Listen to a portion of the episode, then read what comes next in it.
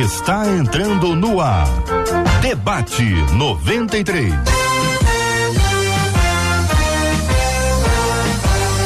Realização 93 FM. Um oferecimento Pleno News. Notícias de verdade.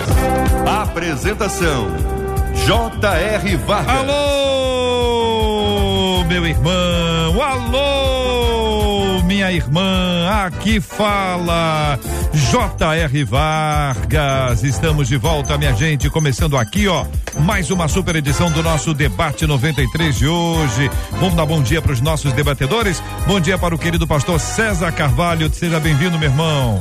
Bom dia, JR. Uma alegria poder estar aqui novamente. Vamos ver para onde vamos levar a conversa hoje, mas uma certeza a gente tem. Sempre Deus dá um jeito de nos abençoar. Pastora Tânia Pereira também conosco no debate 93. Bom dia, pastora. Bom dia, bom dia. A gente espera ser bênção hoje, em nome de Jesus. Pastor Meise Macedo também está com a gente aqui no debate. Bom dia, pastor Meise. Bom dia, JR. Bom dia para os nossos ouvintes. Que possamos ter uma manhã de muitos aprendizados e que o tema seja digerido para a glória de Deus. Pastor Marcelo Fernandes de Souza também está conosco no debate 93. Bom dia, pastor Marcelo. Bom dia, JR. Bom dia ao quadro tão nobre que temos aqui hoje. Certamente Deus hoje vai nos levar ao próximo passo e nos animar a caminhar perto dele. Benção puríssima, minha gente. Você participa conosco do debate 93 de hoje. Estamos no rádio em 93,3, transmitindo pelo aplicativo app da 93 FM, pelo site rádio93.com.br. Todo o programa de todo dia se transforma num podcast disponível para você que nos acompanha. Bom dia para você que está conosco no Facebook da 93, Rádio 93.3 FM. Você que está com a gente no YouTube 93 FM Gospel, 93 FM Gospel, tanto no Face quanto no YouTube, tem a sala de conversa, sala de dúvidas, sala de perguntas, sala de comentários para você interagir com a gente no debate de hoje. E claro, sempre muito bom lembrar que o WhatsApp está liberadíssimo 2196 803 8319 2196 803 8319. Bom dia, Marcela Bastos. Bom dia, J.R. Vargas, nossos amados debatedores. É bom demais tê-los conosco e os nossos ouvintes, JR, ligadíssimos nas nossas plataformas. No Facebook, a Edinalva já começou dizendo: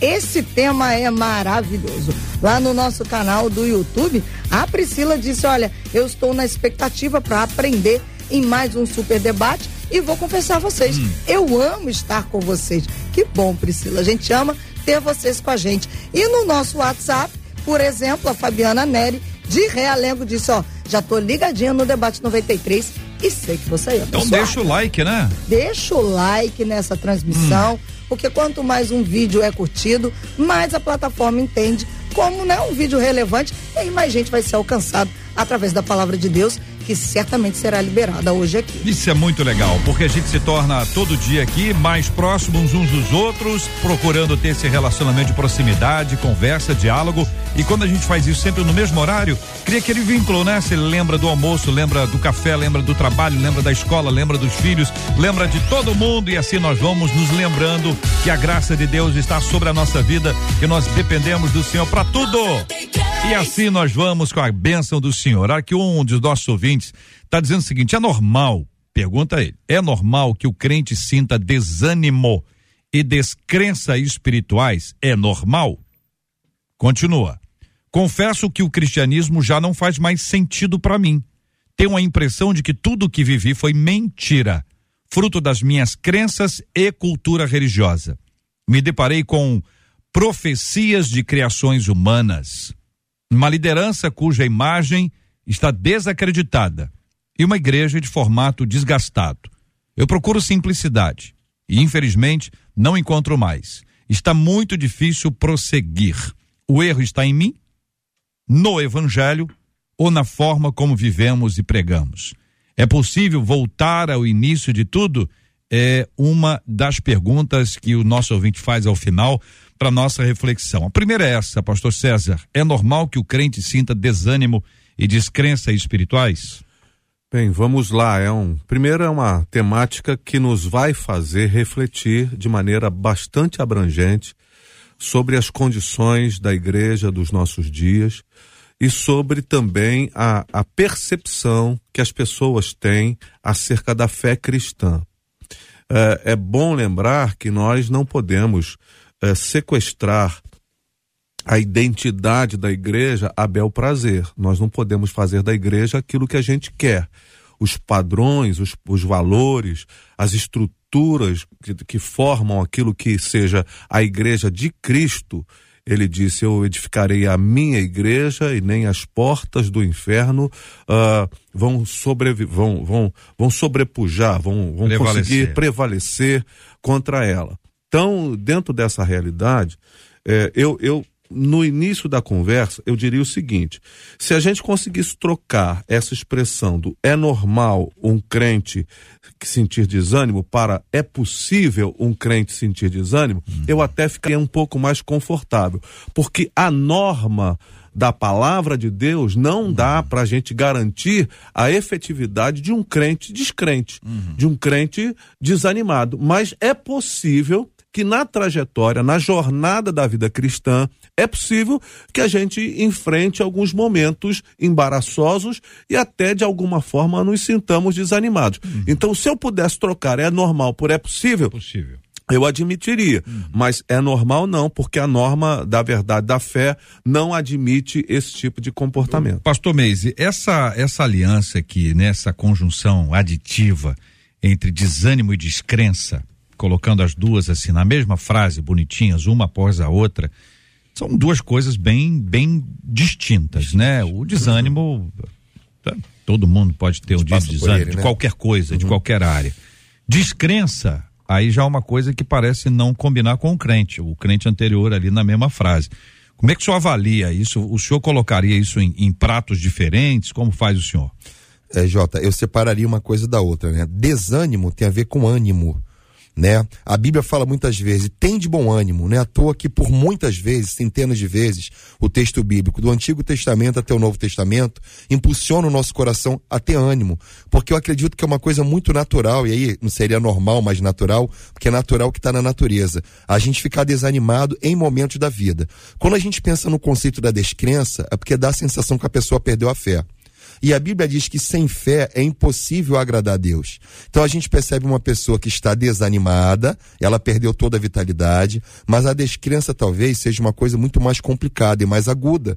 Porque uma vez que a pessoa perdeu a fé, a vida se torna muito complicada. Por quê? Porque a Bíblia diz que tudo é possível ao que crê. Então, uma vez que essa fé fica comprometida, e aí o texto é, tecido por ela, dá a sensação que ela teve uma grande expectativa e automaticamente uma grande frustração. Então, isso mexeu com o lado emocional, é uma coisa visível, fala de ânimo, mas com a vida espiritual, que aponta também para o conceito da descrença. Muito bem. Uh, eu queria ouvir o pastor. Marcelo, sobre esse assunto, pastor, dentro dessa linha, é normal que o crente sinta desânimo e descrença espirituais? É, eu, eu, estava ouvindo o pastor César aqui e concordo muito com a profundidade do que ele falou. Eu gostaria apenas de trazer para um pouco mais raso, mais prático isso. Ah, na, creio que não tem nada na nossa vida que vale a pena a gente lutar por ele. Começa com casamento, filhos, trabalho, escola, que a gente não passa por períodos de desânimo. Então eu acho que o desânimo é uma das coisas mais normais ao ser humano. Ah, eu costumo falar que o desânimo tem três coisinhas legais, né? Ele é universal, é, todo mundo vai passar por isso, ele é recorrente. Não, você não passa uma vez e fica vacinado, não tem essa. Estou imune, nunca mais você é, vou ter desânimo. E em terceiro ponto, ele é contagioso.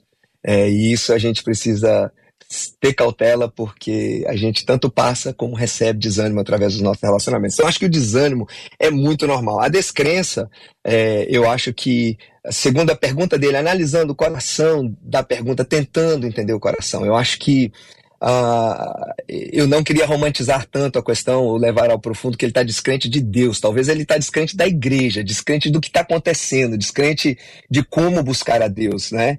E eu creio que isso também é natural. Eu acho que a gente já passou por momentos assim de decepção com um grande líder, com o um ministério, com um grupo de igrejas. É, eu, e eu acho que tem cura para isso. É, eu, eu acho não, eu sei, eu tenho certeza que tem cura para isso. Professora Tânia na mesma linha. É normal que o crente sinta desânimo e descrenças espirituais? Também creio, como o pastor falou, né? Não, não acho que seja normal uhum. essa descrença, né? Até anotei aqui, se não, não é normal. Pode ser comum, uhum. pode ser recorrente, como o pastor Marcelo falou, pode ser comum a todos, mas não é normal. É, se eu tenho uma experiência genuína com Deus e eu tenho a, a, o meu coração, minha, minha vida, né? Eu sou lavada e remida pelo sangue de Jesus, tenho essa experiência, de, isso não pode ser uma, uma, uma, um hábito, uma normalidade de vida, né? Isso pode ser um momento, sim. Eu posso passar por um momento de desânimo, assim, desânimo, sim. Por exemplo, Elias. Elias, ele teve um momento como esse, não teve? Ele teve um momento de desânimo, de desespero, de, de tristeza profunda. Mas aí Deus vai e diz para ele assim: meu filho, levanta, vem cá. Tem um monte que não se dobrou. Você não está sozinho nessa, não. Tem um monte de gente como você. Como o pastor falou, isso é universal. Tem muita gente passando por isso, mas a gente precisa continuar, a gente precisa agir. Então, também não vejo como uma normalidade. É possível, é possível. É. A gente pode fazer essa avaliação na nossa vida em várias áreas. Por, mais, por muitos momentos a gente esteve desanimado, mas a gente não perdeu a nossa fé. A gente passou por problemas sérios, mas a gente não perdeu a nossa fé. A gente não, a gente se manteve ali. A nossa crença, a nossa espiritualidade. Então eu não, não, não me tornei não crente porque desanimei. É, tem um detalhe aí, gente, que eu queria pedir ajuda de vocês em relação a esse assunto. Quando a, quando a Bíblia trata sobre a questão de desânimo, ela trata ali sobre uma batalha espiritual, uma perseguição, uma grande luta que a pessoa está enfrentando, uma questão interna. O nosso ouvinte fala de decepção com a própria igreja. Ele coloca isso de dizendo que é contra o cristianismo. O cristianismo é, é é tão ampla assim que parece literalmente parece uma pessoa que está muito desanimada. Generalizou. Generalizou, botou todo mundo junto, quer dizer, o cristianismo não faz mais sentido para mim. Ela perde a fé na igreja, perde a fé no líder, perde a fé na profecia que foi dada e que não aconteceu, enfim, num for, for, for, formato que ela, que, ela, que ela conhece, e aí diz que, olha, num, nada mais vale, quer dizer, está totalmente fora. Esse desânimo relacionado com a igreja, com aquilo que se faz, com a decepção de um movimento que, que não deu certo, que na verdade destruiu, esse é um processo que é muito nosso, né, gente? É muito nosso e muito recente. Como a Bíblia nos ajuda a enfrentar isso? Eu diria o seguinte, já que eu vou começar a rodada de novo aqui, acho que é pela idade que estão me respeitando. Mas assim, eu diria o seguinte, que uh, é, esse, essa, esse discurso dessa pessoa, embora eu respeite profundamente, ele pode estar eivado de uma realidade que está escamoteada, está escondida, está mascarada. Porque quando a pessoa fala assim, é, eu estou decepcionado com o cristianismo, de maneira geral, com a igreja, com todo mundo, parece-me alguém que está numa montanha olhando para baixo alguém que de alguma forma foi tomado por uma sensação de orgulho e arrogância, que se sente capaz de fazer uma avaliação sobre um todo que muitas vezes nem as pessoas mais habilitadas têm essa condição. Como é que eu posso dizer que o cristianismo todo está corrompido dessa forma? Como é que eu posso dizer que a igreja toda foi tomada dessa forma? Eu conheço tudo? O meu olhar está sobre todas as coisas? Ou será que eu estou sendo parcial a partir de sentimentos que eu mesmo construí e permiti construir em minha consciência a partir de sofismas malignos que vêm tentando e sendo engendrados pelo adversário, tentando me, for, me formatar em cima de argumentação. É bom lembrar que, que Satanás vai tentar Eva e ele faz uh, uma espécie de, de tentativa hermenêutica do que Deus havia dito. Depois ele vai tentar o Cristo e ele também faz uma tentativa hermenêutica em cima também do que está escrito. E a gente muitas vezes vai deixando-se tomar por essas insinuações perversas e malignas e tentando uh, sempre esvaziar o conteúdo do que seja de fato igreja. Eu nem vou dizer cristianismo, porque os ismos humanos estão por aí mesmo, são as filosofias, são as estruturas humanas. Mas o evangelho de Cristo está muito além dessa realidade do cristianismo. E essa realidade não pode ser uh, julgada na, no todo a partir de uma avaliação pessoal. Quem sou eu para dizer que toda a igreja está dessa forma? Quem sou eu para dizer que todos os pastores estão com a sua imagem desgastada? Quem sou eu para dizer que todas as estruturas são perversas e são mais? Quem sou eu para dizer que de fato a igreja se perdeu na história? Eu acho que é, há um, um conteúdo de orgulho com todo respeito, há um conteúdo de, de arrogância, com todo respeito, e para que isso não prevaleça, o caminho é o caminho de quebrantamento, de humildade e reconhecimento da necessidade que cada um de nós tem da comunhão operada pelo Espírito Santo, da comunhão dos crentes operada pelo Espírito Santo. A gente não pode esquecer que o amor de Deus, a graça do, do, do, Cristo, mas a comunhão do Espírito Santo fazem parte do bojo da nossa caminhada de fé e viver longe da comunhão, como muitas pessoas têm feito, esse para mim tem sido o grande e real motivo desse enfraquecimento, dessa fragilização da fé. E digo mais, é, isso esconde muitas vezes e mascara muitas vezes o orgulho e a arrogância que a gente precisa combater com muita com muita tenacidade, porque é uma situação bastante dramática essa. Vocês concordam? Concordo. Jota, queria pegar um parágrafo aqui que ela fala assim: eu tenho a impressão de que tudo que eu vivi foi mentira, fruto das minhas crenças e cultura religiosa. A boca fala do que o coração tá cheio. Então a pessoa quando expressa um pensamento no papel, porque de alguma forma isso está na mente. Então a gente percebe que houve uma grande expectativa, e aí quando ela fala assim, ou ele, né? Acho que é ele, eu, eu não sei se é um ouvinte ou um ouvinte, eu tenho a impressão de que de tudo que vivi foi uma mentira. Jesus falou uma coisa importante pra gente, conhecereis a verdade, a verdade vos libertará. Eu não sei qual foi a expectativa que essa pessoa colocou na instituição. Só queria apontar uma coisa aqui, Jota. A gente, quando lidar com a igreja, é uma instituição humana também. Eu acho que as pessoas têm uma certa expectativa acerca da instituição que elas mesmas não têm para fornecer. Então a gente está lidando com uma situação que é muito delicada, porque o mundo por si só não é um parque de diversões. Jesus falou que no mundo tereis aflições. O que, que a gente tem que ter? O bom ânimo. Então a gente percebe que a frustração que essa pessoa atravessou foi tão grande que parece que ela junta tudo e joga fora. Ou seja, nada mais presta.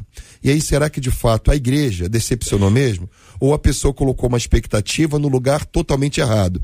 Provérbios tem um versículo, acho que é no capítulo 14, que diz que a esperança demorada enfraquece o coração.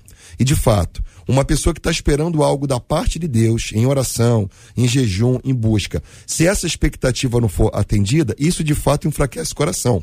A gente está percebendo no relato que isso é muito mais do ouvinte do que é propriamente dito da igreja. Isso eu estou dizendo pelas palavras colocadas aqui, né? Eu tenho a impressão de que vivi uma mentira. E o evangelho ensina a gente a viver na verdade. Uma coisa é o ideal, outra coisa é o real. A fantasia é uma coisa, mas a realidade é uma outra coisa. E viver no mundo da fantasia, muitas vezes, é a gente negar a nossa realidade. Isso não abençoa o nosso coração e, no final das contas, gera só frustração. Pastora Tânia, pastor Marcelo. É, eu, eu trouxe um dado aqui do IBGE, JR, que mais de 4 milhões de pessoas hoje se declaram evangélicos sem vínculos institucionais. É, a visão que eu tenho é que às vezes isso também está parecendo uma moda, né? Não praticante, né? Está virando moda esse negócio de você dizer eu sou desigrejado porque você discorda da instituição. E é lógico que a gente sabe aqui que algumas coisas que o ouvinte colocou, ele tem razão. Quando a gente cria uma expectativa na pessoa, no outro, né? É, a, gente, a gente vê também a nossa falha em casa. Eu, eu como educadora também, defendo que o discipulado ele precisa acontecer em casa, na mesa, na nossa casa. Foi assim que eu aprendi com os meus pais, é assim que eu criei os meus filhos e é assim que eu prego. Eu preciso pregar e viver o discipulado na mesa da minha casa para que quando esse jovem, esse adolescente, esse adulto participar de uma instituição, fizer parte de uma igreja visível, a igreja local, não vai ser qualquer coisa que vai desviar essa pessoa, porque ele tem raízes porque ele tem princípios, ele tem valores. Então, aí, é, Jeremias 35, por exemplo, a gente tem um exemplo de, dos filhos que eram obedientes aos preceitos dos, do pai. E aí o Senhor fala para Jeremias: vai lá, leva ele lá para a câmara e oferece vinho. Ele diz: não, eu não bebo vinho, eu não, eu não planto semente, eu não, não, não finco estacas, porque meu pai ensinou a gente assim. Então os filhos obedecem os preceitos dos pais. E às vezes nós pais, a gente negligencia isso, a gente, a gente terceiriza, a gente acha que a igreja que tem essa, essa, essa obrigação sozinha, e não. A igreja é como se fosse a cereja do bolo, porque a gente precisa fazer isso em, em casa e criar filhos mais fortes, filhos, filhos mais com os trilhos mais fincados assim e certos. E aí a gente se decepciona, porque a gente espera isso da igreja e quando a gente vê aquela pessoa, aquele humano que está lá, aquele líder que está lá, e ele errou, pronto. Aí a minha fé é, começa a ficar vulnerável. Então, esse é um ponto. O outro ponto é que a gente está vivendo com uma geração que ela não quer viver mais sobre regras. E fazer parte de uma instituição me faz viver embaixo de regras. Se eu vou para uma determinada denominação, eu preciso acreditar naquela denominação, eu preciso é, é, viver a declaração doutrinária e ali tem algumas regras. Então, eu não quero que ninguém me discipline, eu não quero que ninguém me discipule, eu não quero prestar contas, que é o que faz parte do discipulado relacional, por exemplo. Então, gente, é difícil para uma geração aceitar. Não estou dizendo que é ouvinte aqui, não. Eu só acho que a gente precisa também ter o nosso coração aberto para sermos discipulados e sermos cuidados por alguém que caminha lado a lado com a gente e que erra tanto quanto a gente. É, o pastor Marcelo, uma pessoa decepcionada, ela é potencialmente uma decepcionadora de gente, entre aspas, para ninguém achar que eu estou inventando aqui uma palavra. Pastor Marcelo. Bom, é, perfeitamente. Eu, eu queria apenas adicionar sobre a questão da diferença entre a fé e a instituição.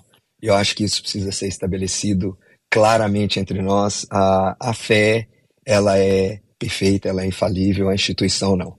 as expectativas erradas, né, em quase 30 anos de ministério pastoral, que eu tenho visto é que as pessoas querem encontrar uma instituição perfeita, querem encontrar uma fé perfeita, é, um pastor perfeito, um grupo de louvor perfeito, uma igreja perfeita, isso jamais será. Nós estamos cercados da humanidade, porém a fé não deve entrar em questionamento, e sim a forma de algumas coisas como são feitas, e a gente pode fazer parte dessa melhora e dessa reforma que deve ser sempre constante. A perfeição, ela pertence só a Deus. O Salmo, o Salmo 18, 30 diz: Contra a Deus, o seu caminho é perfeito, a palavra do Senhor é provada, ele é escudo para o para os que nele se refugiam. Ele é escudo, ele é perfeito, é nele que nós vamos encontrar a perfeição.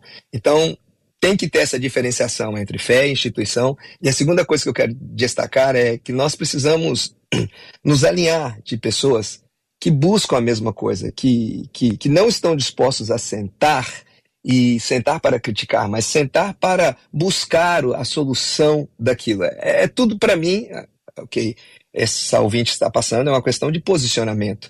É, nós temos aqui, onde eu, eu vivo nos Estados Unidos, uma, uma moeda que é a menor moeda de todas, é moedinha de um centavo, chamada aqui de penny. Ah, então, é, isso não é maior do que nada. Né? Mas se eu chego isso muito perto do meu olho e eu vejo só através disso, ficou maior do que a tela do meu computador, ficou maior do que o ambiente que eu estou, que não, não deu tempo de chegar no estúdio, estou em casa. É, enfim, ficou maior do que o mundo. Quando nós pegamos um assunto como esse, só pensamos nisso, só trazemos para perto da gente pessoas que pensam nisso, isso se torna o nosso foco, se torna a nossa vida. E nós começamos a pensar como essa pessoa está pensando. A igreja está estragada, está tudo errado, tá tudo, é, não tem nada certo, né? Os pregadores aqui conhecem a história antiga já do, do netinho que passou é, é, é estrume de vaca no bigode do vovô enquanto ele dormia, né? Então, quando ele acordou, ele falou: Olha, a casa tá toda fedida, vamos sair do quarto. Ah, não, a casa inteira abre a janela. Que ele abriu, sentiu o cheiro lá fora e disse: O mundo tá fedido. E, na verdade, estava apenas no bigode dele. Então, nós precisamos ter essa postura, essa posição de nos cercar de pessoas que vão dar um outro ponto de vista, porque se a gente. É, é o que eu imagino que essa, essa preciosa pessoa está passando, é está se cercando de pessoas que só alimentam esse desânimo. Pastor Marcelo, é, nesse tempo de internet, especialmente tempo de polarização política, nós experimentamos aqui no Brasil essa, essa ideia da bolha, que é um termo recente que nós não conhecíamos, que integrou a nossa vida. Cada um tem a sua bolha. Então, na bolha da internet, é normal demais que você comece a se conectar com pessoas que pensam exatamente como você pensa. É um produto do algoritmo e é um processo natural que talvez venha espelhar uma realidade que a gente já tinha, mas que a gente não percebia. Que a gente procura as pessoas que pensam como a gente pensa.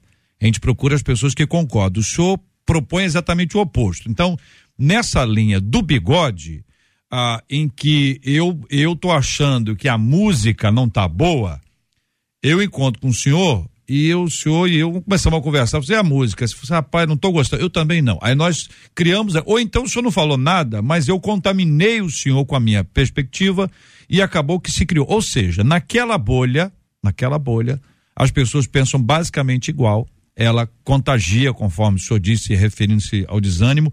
Ela traz um olhar que parece que está todo mundo pensando a mesma coisa. Essa coisa da bolha, pastor, como que a gente fura essa bolha? Como é que a gente diz assim, olha, eu, ok, beleza, já entendi que eu estou aqui, mas eu não posso ficar nesse lugar. Eu preciso abrir a janela, eu preciso ir para fora, eu preciso é, alargar essa tenda aqui, que essa, essa tenda bolha, para que eu não fique tendo o mesmo olhar, a mesma perspectiva sobre tudo. Como é que o senhor nos ajuda a sair dessa bolha, pastor Marcelo? Bom, é, é, é, é, prático ao extremo isso, porque eu preciso ter a consciência que aonde onde eu quero chegar. Eu quero só reclamar, eu quero só alimentar a minha reclamação. Você usou o exemplo aí da música. A gente pode sentar e reclamar da música. É, vem um grupo que reclama da música e a gente daqui a pouco pode ser o grupo das pessoas que reclamam da música.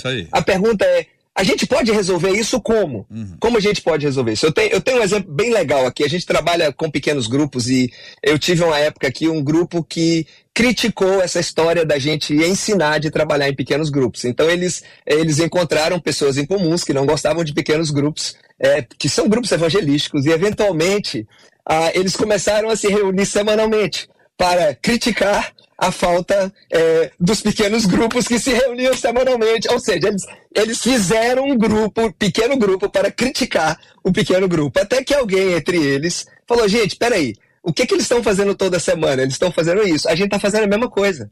Então, que tal a gente começar a orar? Que tal a gente começar a buscar Deus? Que tal a gente transformar isso aqui? E eles chegaram nessa conclusão porque alguém quis furar a bolha. Um precisa, do grupo, precisa dizer assim: aonde vai levar essa enfermidade? Eu, eu posso é, eu fui, eu comecei o meu ministério logo após casar, né? Então eu completo 30 anos de casado esse, esse ano. E eu vou te falar uma coisa: quem já foi casado mais de 10 anos pode testemunhar isso, ou talvez você tenha um casamento muito diferente, mas nenhum casamento prevalece mais de 10 anos sem passar por momentos de lutas, de desânimos, de decepções. Puxa, como eu vou fazer isso? Ah, não era do jeito que eu queria. Então você multiplica isso por 3, por 30. É, nesses momentos, eu já sentei com um amigo que estava numa crise matrimonial também. E a gente começou a conversar sobre crise matrimonial. E a gente ria, chorava, mas de repente, o que nós vamos fazer para consertar. Onde vamos buscar ajuda? O que, que a gente precisa aprender? Porque senão vira um grupo de apoio de divórcio, no caso. Vira um grupo de apoio de deixar a igreja, um grupo de apoio de criticar a música, um grupo de apoio. Então, uh, JR, eu acho que a maneira prática disso é o seguinte: é, para aquele que está nos ouvindo agora, é, tá te fazendo bem esse grupinho? Você sai desse grupinho assim edificado, você fala assim, puxa vida, eu criei uma bolha que eu saio dele me sentindo super encorajado, quero, quero conquistar o mundo. Cada vez que você se reúne com essas pessoas, você se sente pior. Você se sente mais desanimado. É, é uma questão de sobrevivência. Se eu como uma comida que me faz mal, né, bagunça o meu estômago, eventualmente eu vou falar: para, eu não posso comer mais isso. Eu acho que é a mesma coisa se aplica do lado da alma, do lado dos sentimentos. E, e, de novo, eu tô querendo ser aqui o prático dos práticos, assim, sabe? Assim, você precisa olhar e dizer assim, cara, isso vai me matar essa pessoa está morrendo. Está morrendo, está perdendo o prazer da vida, perdendo o prazer da fé, perdendo a comunhão dos irmãos, perdendo a melhor coisa que ela já experimentou na vida, que é a igreja de Cristo, porque ela viu os defeitos, ela viu os erros. Né? Então, como furar a bolha? Eu quero viver, eu não posso continuar dentro desse lugar. É uma decisão pessoal. 11 horas e 30 minutos, 11 e meia no horário de Brasília, Marcela.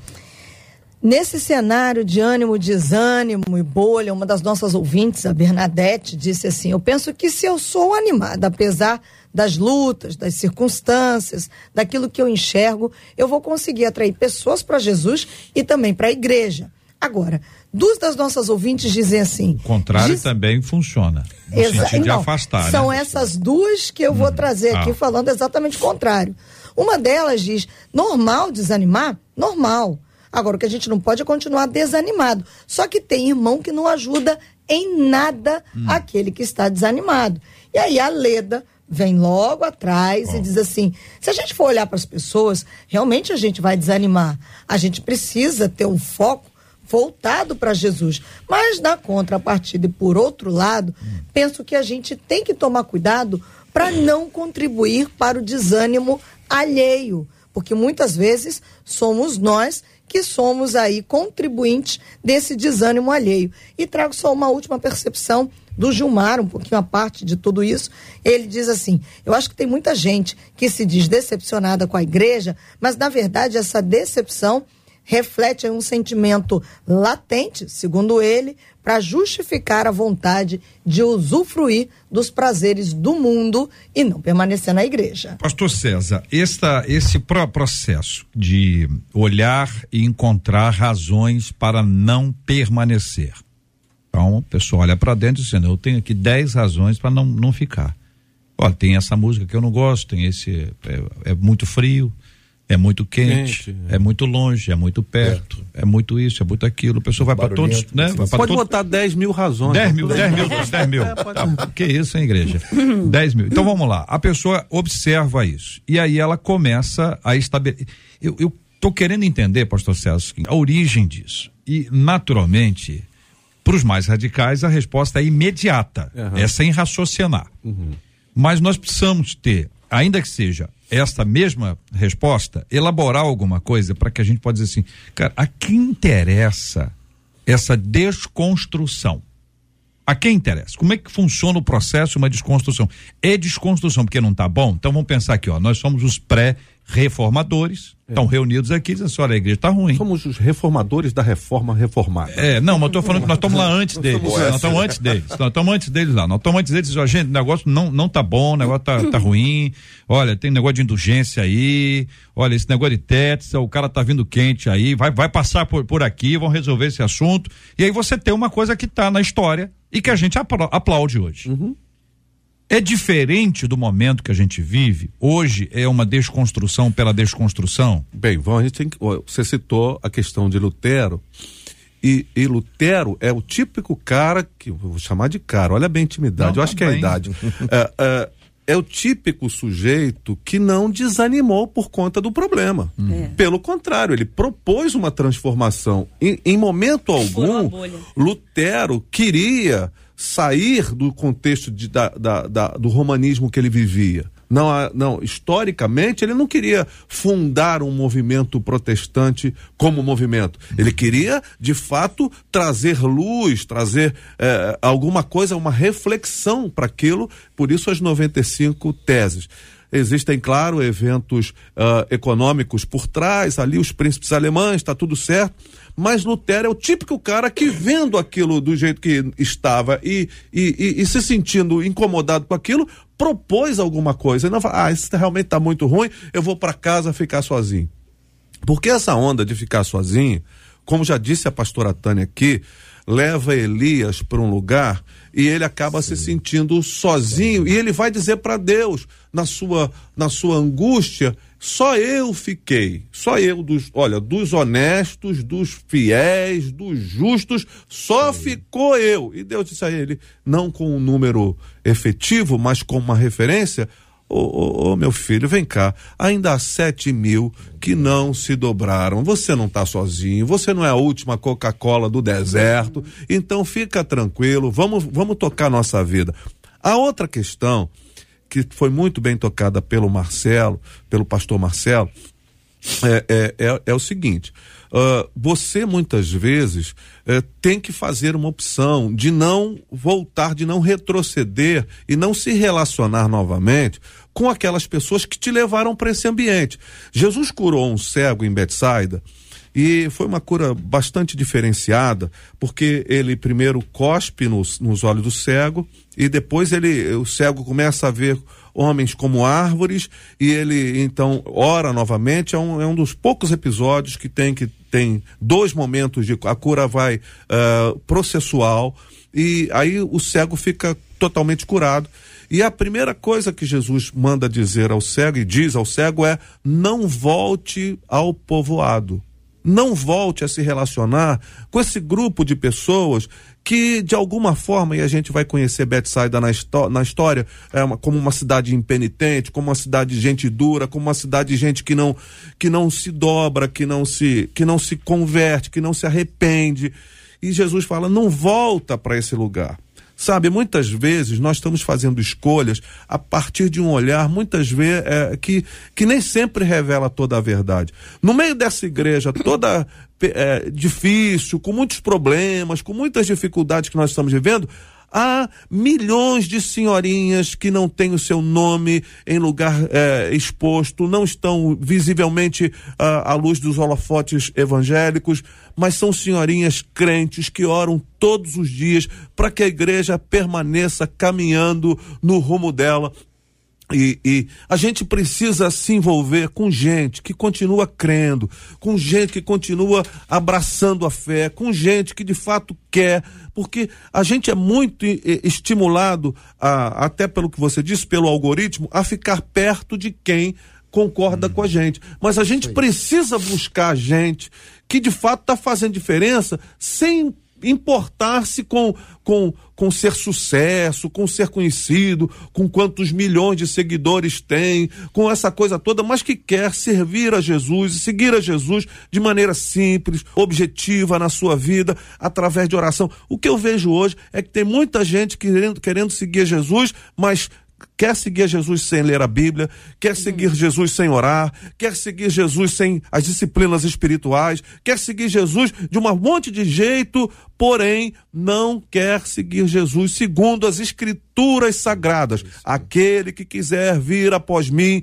negue-se a si mesmo, tome a sua cruz e siga-me. Não há alternativas para um evangelho mais light, mais social, mais, vou, me desculpe aqui, uh, uh, mais que produz aquelas ênfases uh, uh, de espécie de, de, de, uh, de êxtase a, da alma, de, de força para você levantar e dizer que é bonito que você é extraordinário e tal, mas é, é preciso voltar ao evangelho da cruz, é preciso voltar ao evangelho da, real, da relação com o Senhor, é preciso voltar a, a, ao evangelho da comunhão dos santos, é preciso voltar de fato a esse encontro que faça a diferença na nossa vida. Senão, a gente, todo mundo vai começar a acreditar que está ficando ruim demais a ponto de não merecer a minha presença. Aquele lugar lá não merece a minha presença. Sim. Meu irmão, eu que sou o pecador, eu é que preciso daquele Sim. lugar, eu é que preciso daqueles irmãos, eu é que preciso daquela transformação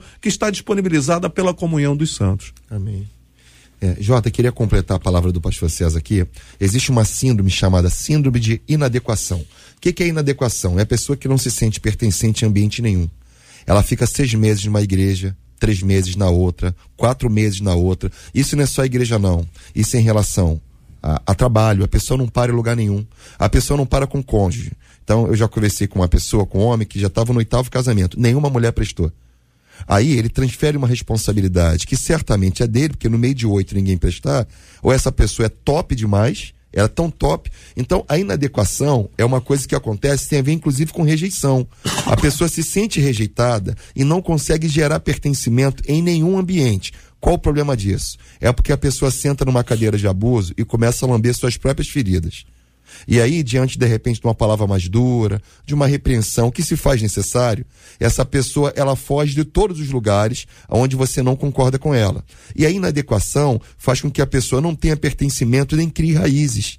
É uma vida que se torna totalmente superficial. Então, nenhuma igreja presta, nenhum cônjuge presta, nenhuma empresa presta, no final das contas. A pessoa tem um certo senso de perfeição, de perfeccionismo, e a vida dela não anda para lugar nenhum. Então isso é uma realidade dentro das igrejas. Tem gente que não faz carreira. É seis meses na Batista, seis meses na Presbiteriana e vai para a Metodista. Ou seja, nenhuma denominação é boa. Uma solução, talvez, que muita gente vê, eu acho que o Rio de Janeiro mostra isso, a pessoa abre sua própria igreja. Já que nenhuma igreja é boa, eu vou abrir a minha. Isso. Lembrando que daqui a pouco também ele vai receber crítica.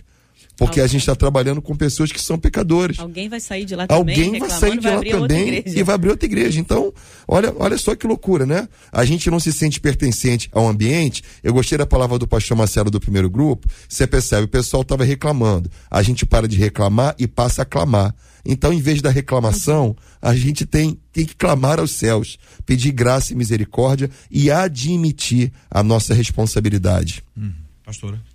É, eu, eu tava, tô aqui ouvindo, tô aprendendo muito com vocês, né? E, e creio, a gente está aqui cercado de teólogos. Eu queria ler aqui Mateus 6 e, e de repente a gente pensar sobre essa ótica. É, a partir do 22 diz: A lâmpada do corpo são os olhos, de sorte que se os teus olhos forem bons, todo o teu corpo será cheio de luz. de luz. Se, porém, os teus olhos forem maus, todo o teu corpo será cheio de trevas. Se, portanto, a luz que há em ti são trevas, parece até um. É, quão grandes trevas são. Então, não tem como. Eu, é, de, dependendo da minha ótica, da minha lente, da lente que eu vou enxergar esse problema, ou a igreja, ou o meu líder, tudo vai ficar ruim para mim. Então, isso precisa começar em nós, isso precisa começar na gente. É, é às vezes a gente está preocupado com modus operandi operante quando a gente devia se preocupar com o modo vivente, né? Eu quero, ao invés de, de, ah, como é que se, se faz? Não, eu quero, como é que se opera isso? Não, como é que a gente se vive? Como é que a gente faz isso? Como é que a gente é? Como é que é ser um cristão? Não é, é, é muito maior do que isso. Então eu preciso olhar para o outro e o meu olhar para o outro precisa ser de misericórdia menos julgamento. É, todos nós erramos. Todos nós já tivemos decepções, inclusive ministeriais. E, e muitas decepções que de repente nos levaram lá na, no nocaute mesmo, na lona. E aí Deus teve misericórdia da gente, levantou a gente, e aí a gente pega essa misericórdia que foi é, é, é, derramada sobre nós e a gente começa a viver também sob, abaixo, né? É dessa misericórdia. E aí eu começo a olhar para o outro e aí eu já não me importo mais se o que ele faz ou deixa de fazer. Eu, eu preciso olhar para ele com misericórdia e graça. Porque se eu não viver esse amor, eu aprendi que. E aí lá no final ela diz assim: é possível voltar ao início? Aí a gente pensa logo no primeiro amor, né? Ah, o primeiro amor, o primeiro amor. Por, um, por uma década a gente cantou isso e pensando assim, a gente precisa voltar à primeira experiência, à primeira experiência. Aí uma vez eu, eu uma, uma palestra, uma senhora disse assim, às vezes a gente está preocupado em voltar ao primeiro amor, quando na verdade a gente tem que só é, é inverter as frases. É amor primeiro, é com amor primeiro. Então, se em tudo eu colocar amor, se em todos os meus passos, se em todas as minhas ações, se no meu modo de viver eu agir com amor, dificilmente eu vou parar de viver o que eu senti quando conheci Jesus. Dificilmente eu, eu vou passar por momentos, sim, mas esse primeiro amor, esse primeiro momento, essa primeira experiência, é, é, não vai sair da minha vida. E ele vai se multiplicar à medida que eu olho para o outro com esse olhar de misericórdia, à medida que o meu olho é bom, que eu vejo graça no outro. Porque se eu. É, é o que eu digo sobre casamento. Todo dia eu, eu levanto e decido amar o Sérgio, continuar amando o Sérgio. E também, Pastor Marcelo, vou fazer 30 anos de casada. Então, assim.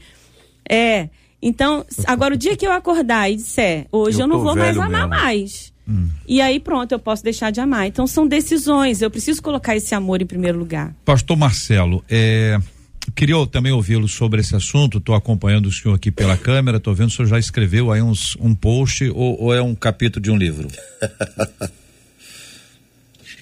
Não. Olha, eu estava analisando aqui sobre a questão da misericórdia. Uh, eu tenho, é, no meu primeiro livro, eu tenho um capítulo que eu cito sobre isso. Uh, a misericórdia, ela é a única bem-aventurança que você tem colheita. É a única, presta atenção, em todas as bem-aventuranças, é a única que você tem colheita, que semeadura e colheita é a misericórdia. Bem-aventurados misericordiosos, porque receberão misericórdia. misericórdia. A, a, a, grande verdade é, um casamento só, só fica 30 anos, só permanece 30 anos porque a gente é, semeia misericórdia e recebe misericórdia. É, você não tem como manter nenhum relacionamento se você não não colocar misericórdia, se você não tratar a misericórdia como parte principal disso. Então eu, eu, eu quero enfatizar o que, o que você disse, doutor, é que a gente a gente precisa de trazer misericórdia para o nosso relacionamento da igreja também. É, a, a, misericórdia funciona para as ovelhas, funciona para os pastores. É, nenhum pastor sai do seminário sabendo tudo que faz. É, eu eu estou ouvindo nenhum de vocês o meu retorno aqui. Não sei se vocês estão ouvindo também. Tá. Estamos ouvindo. É, é, ok. É, então, então assim, a, quando nós quando nós não entendemos isso, a gente passa a, a, a sermos verdadeiros assim é, é, impiedosos. Então, a liderança comete um erro. Eu não estou falando de um erro doutrinário, não estou falando de um erro, eu estou falando de coisas simples. É, em 30 anos de ministério eu já consertei muitas coisas que eu pensei que não é bem assim, a gente melhorou, a gente cresceu. Então, é, o pastor sai do seminário hoje, é, já tem um foco em cima sobre ele, já tem um monte de gente na internet dizendo assim, não pode falar isso, não pode falar aquilo outro, qualquer coisa que ele fala que lembra qualquer coisa já leva num julgamento enorme, e a pessoa não tem nem chance de aprender. Agora, o que eu estava escrevendo aqui, que, JR, que eu quero falar rapidinho é o seguinte: um dos meus, um dos meus mentores que eu mais admiro, o pastor é, Larry Stockstill, ele fala o seguinte: você tem que sentar em três mesas. Uma mesa onde você vai uh, ser o maior. Ou seja, é a mesa de gente desanimado, mesa de gente que que está pensando em jogar tudo para cima e que você não está no nível deles. Então você tem que sentar nessa mesa com cautela e entender o que, que você está fazendo aí. Você está fazendo aí para ajudar, para abençoar. Se você começar a fazer parte do grupo, você tem que sair dessa mesa imediatamente. Na outra mesa, você tem que sentar com uma mesa de comuns, de iguais. Que é uma mesa onde você rasga o coração, chora. Essa mesa não pode ser a mesa dos desanimados dos críticos. Essa mesa é uma mesa de iguais que estão rasgando o coração, um, um, compartilhando com o outro, feridos também, mas buscando ajuda e tal. E essa mesa é uma mesa de, de, de desabafo, de rasgar o coração. É, a gente precisa disso. E a terceira mesa é uma mesa de gente que está acima da onde você está que tá mais animado do que você, que tá melhor do que você, que tá com um casamento melhor do que o seu, que tá melhor financeiramente, que é, é pessoas que vão te motivar a dar o próximo passo. E essa mesa, infelizmente, a maioria das pessoas não tem. Elas sentam só na do desabafo e naquela da crítica e acabam tomando parte e se associando à crítica, né? Então eu, eu aconselharia aos ouvintes que estão nos ouvindo hoje, as pessoas que estão aqui, a, que vão ouvir no futuro, busque um grupo que está feliz com a igreja. Procure alguém que está animado com a igreja, que está feliz com o pastor dele, que está feliz com o que está acontecendo. E diga assim: me conta a sua experiência, deixa eu ouvir. Sabe? Não debata, não. Beba um pouco daquilo. Ou seja, essa mesa é fundamental para as nossas vidas. Muito bem. Quero agradecer aqui a palavra do pastor Marcelo, do pastor César, da pastora Tânia, do pastor Meise Marcela. Vou trazer duas últimas falas dos nossos ouvintes. A Sheila no Facebook disse assim: Eu creio que, infelizmente, muitos estão na igreja com a mentalidade de consumir, como se faz em qualquer outro lugar. Porém, a proposta de Jesus de servir é, passa longe. Aí ela diz: eu já passei nesse lugar de querer ser servida. Hoje, sei o que é servir. E servir nos traz um senso de propósito que faz toda a diferença. Uma outra ouvinte pelo WhatsApp, que não nos disse o nome, ela disse assim: em parte eu entendo o que esse irmão pode estar sentindo. Em 2022, eu comecei a desanimar com a minha igreja. Eu não estava me encaixando em nada, apesar de ainda estar ativa na igreja. A minha líder de mulheres é uma mulher que tem muita sensibilidade ao Espírito Santo de Deus. Começou a me aconselhar e me discipular. Daí eu percebi que o problema estava era em mim. Abri mão de algumas atividades, voltei ao início, voltei a valorizar o secreto devocional e as coisas começaram a mudar. Eu creio que os nossos irmãos que estão desanimados devem encontrar alguém que possa ajudá-los nesse caminho e acredito que o Espírito Santo vai agir. que Deus possa abençoar a cada um da mesma maneira como me abençoou. Termina essa ouvinte pelo WhatsApp. Amém. Quero agradecer a nossa ouvinte, a todos os nossos ouvintes compartilhando, a, apresentando as suas ideias e os seus olhares sobre esse assunto tão complicado, estar dentro da comunidade desacreditando ou fazendo parte de um processo de constante desconstrução, deixando de perceber, de ouvir, de sentir, de ver, de servir, de alguma forma contagiando e sendo contagiado com umas com muitas questões como as que nós vimos aqui sendo apresentadas. O ouvinte termina dizendo: "Eu procuro simplicidade. Infelizmente eu não encontro mais. Está muito difícil prosseguir. Eu procuro o que eu procuro, o que eu quero. Pastor Meise, nem sempre o que nós procuramos é o que Deus procura para a gente. Mas, evidentemente, uma fala como essa pressupõe que ela tem, esse ouvinte tem um olhar diferente do que ele está vendo hoje. Simplicidade é uma coisa que todo mundo precisa ter. Sim. E faz parte do nosso aprendizado, da nossa caminhada com Cristo. Mas pode ser que eu esteja me colocando num lugar que me torna capaz de julgar e de dizer que o outro não está sendo simples, que o outro está sendo vaidoso, que o outro está sendo isso, está sendo aquilo, e eu, na verdade, eu sou uma pessoa maravilhosa. Aliás, palmas para mim. Ai, Jota, que situação difícil, né? Mas é exatamente isso. Jota, é, quem trabalha em consultório, quando é que a pessoa geralmente dá alta para um paciente? Quando o paciente fala eu, eu errei, eu pequei, eu. A gente tem que admitir que o eu é uma coisa importante para a vida. Então a pessoa está transferindo uma responsabilidade que é dela para outras pessoas. A gente não vive no mundo perfeito. Todo ser humano é pecador. Nós temos as nossas falhas e as nossas limitações. Mas uma coisa importante é a gente admitir que nós não estamos bem, que a demanda é minha e não do outro porque fica muito fácil a gente apontar o dedo com olhar de julgamento. E às vezes aquilo que eu falo acerca do outro fala muito mais acerca de quem sou eu do que propriamente dito do outro. E eu deixaria aqui uma fala aqui também, Jota, rapidamente, do seguinte: desânimo e descrença qualquer um de nós pode passar. Mas a gente tem que se valer um pouco do ditado popular que diz que você não pode impedir, às vezes, que um passarinho pouse na sua cabeça. Mas uma coisa que a gente possa impedir é que ele faça ninho. Então, se esse passarinho fizer ninho na nossa cabeça, a gente vai ter uma visão ácida e crítica acerca de todo mundo, inclusive de Deus. E a Bíblia diz que a vontade de Deus é boa, perfeita, talvez o difícil para nós é entender que ela é agradável. O bom e perfeito a gente entende, mas o agradável para nós nem sempre o é. Então a gente precisa enxotar esse passarinho, destruir esse ninho e ter a mente de Cristo para que a gente possa viver um novo tempo. Diz a palavra do Senhor, mas temos esse tesouro em vaso de barro para mostrar que o poder que a tudo excede provém de Deus e não de nós. De todos os lados somos pressionados, mas não desanimados. Ficamos perplexos, mas não desesperados. Somos perseguidos, mas não abandonados, abatidos, mas não destruídos. Trazemos sempre em nosso corpo morrer de Jesus, para que a vida de Jesus também seja revelada em nosso corpo. Pois nós que estamos vivos, somos sempre entregues à morte por amor a Jesus, para que a sua vida também se manifeste em nosso corpo mortal, de modo que em nós a morte, mas em vocês a vida. Está escrito: cri, por isso falei. Com esse mesmo espírito de fé, nós temos, nós também cremos e por isso falamos, porque sabemos que aquele que ressuscitou o Senhor Jesus dentre os mortos, também nos ressuscitará com Jesus e nos apresentará com vocês.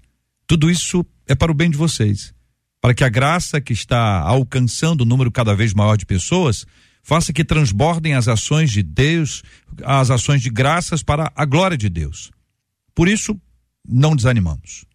Embora exteriormente estejamos desgastados, sabe? Interiormente estamos sendo renovados dia após dia, pois os nossos sofrimentos, leves e momentâneos, estão produzindo para nós uma glória eterna que pesa mais do que todos eles. Assim, fixamos os olhos não naquilo que se vê, mas no que não se vê. Pois o que se vê é transitório, mas o que não se vê é eterno. Segunda carta do apóstolo Paulo aos Coríntios, no capítulo 4, a partir do versículo 13, palavra de Deus para o nosso coração. Muito bem, quero agradecer os nossos maravilhosos debatedores e dizer a vocês que amanhã a gente começa assim, ó, viva uma correria tão grande que é difícil demais conciliar tudo e ainda viver profundamente com Deus. O que devo saber para administrar de maneira correta o meu tempo? Como não chegar no fim do dia com a sensação de que as horas voaram e eu não fiz o que de fato era importante? Efésios 5,16 fala sobre remir o tempo. O que a Bíblia quer dizer com isso? O excesso de atividades, até mesmo na igreja, pode me afastar de Deus? Pergunta uma de nossas queridas ouvintes. Esses e outros assuntos, minha gente, estarão amanhã, se Deus quiser, a partir das 11 horas da manhã. Pastor César, muito obrigado, meu irmão. JR, eu que agradeço. E aqui, olhando para o pastor Marcelo, eu fui remetido a um passado e, e me lembrei de um amigo que nós tínhamos em comum, que está com o Senhor, o pastor Stephen Kenfield. E, e eu, eu fui levado a esse lugar de um homem tão especial como Estevão, seus filhos hoje, Ricardo e André, lá na igreja, na mesma região que está o pastor Marcelo. E assim, é uma, uma alegria poder encontrar gente que conheceu gente tão, tão crente quanto Estevão e um homem tão, tão brilhante do, que o Senhor o recolheu e que, e que guardou para ele.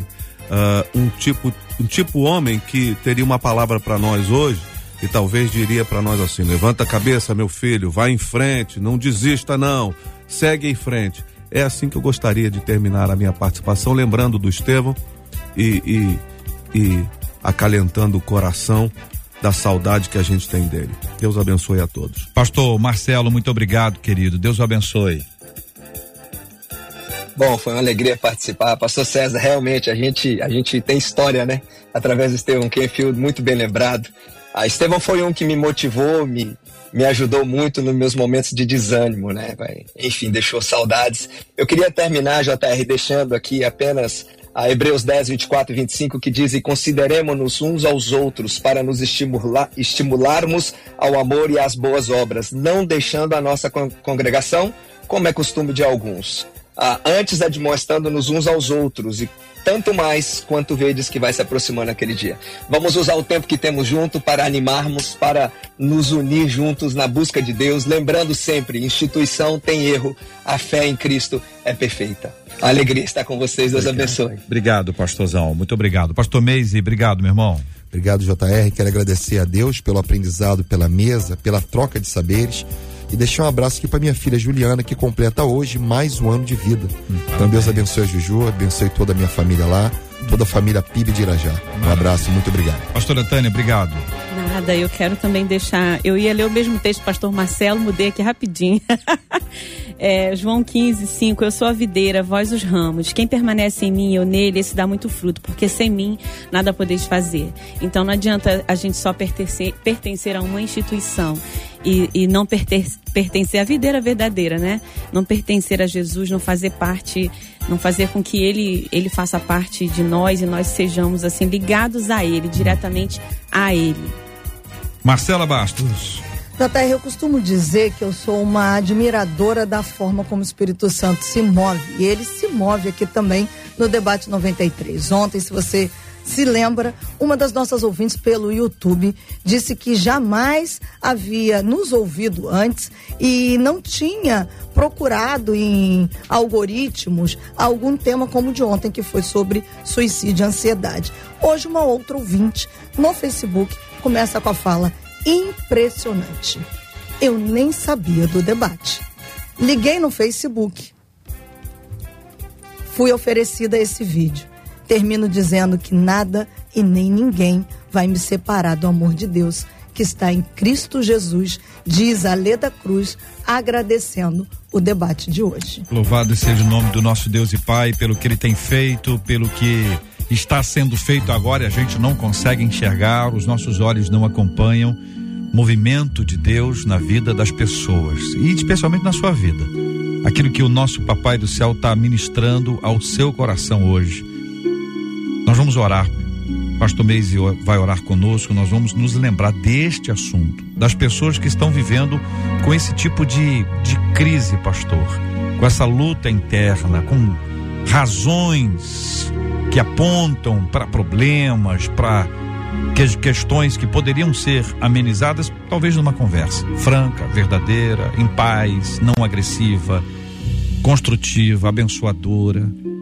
Também vamos orar pela cura dos enfermos e consola os corações enlutados em nome de Jesus. Amém. Senhor nosso Deus e nosso Pai, nós estamos na tua presença nesta tarde para te glorificar.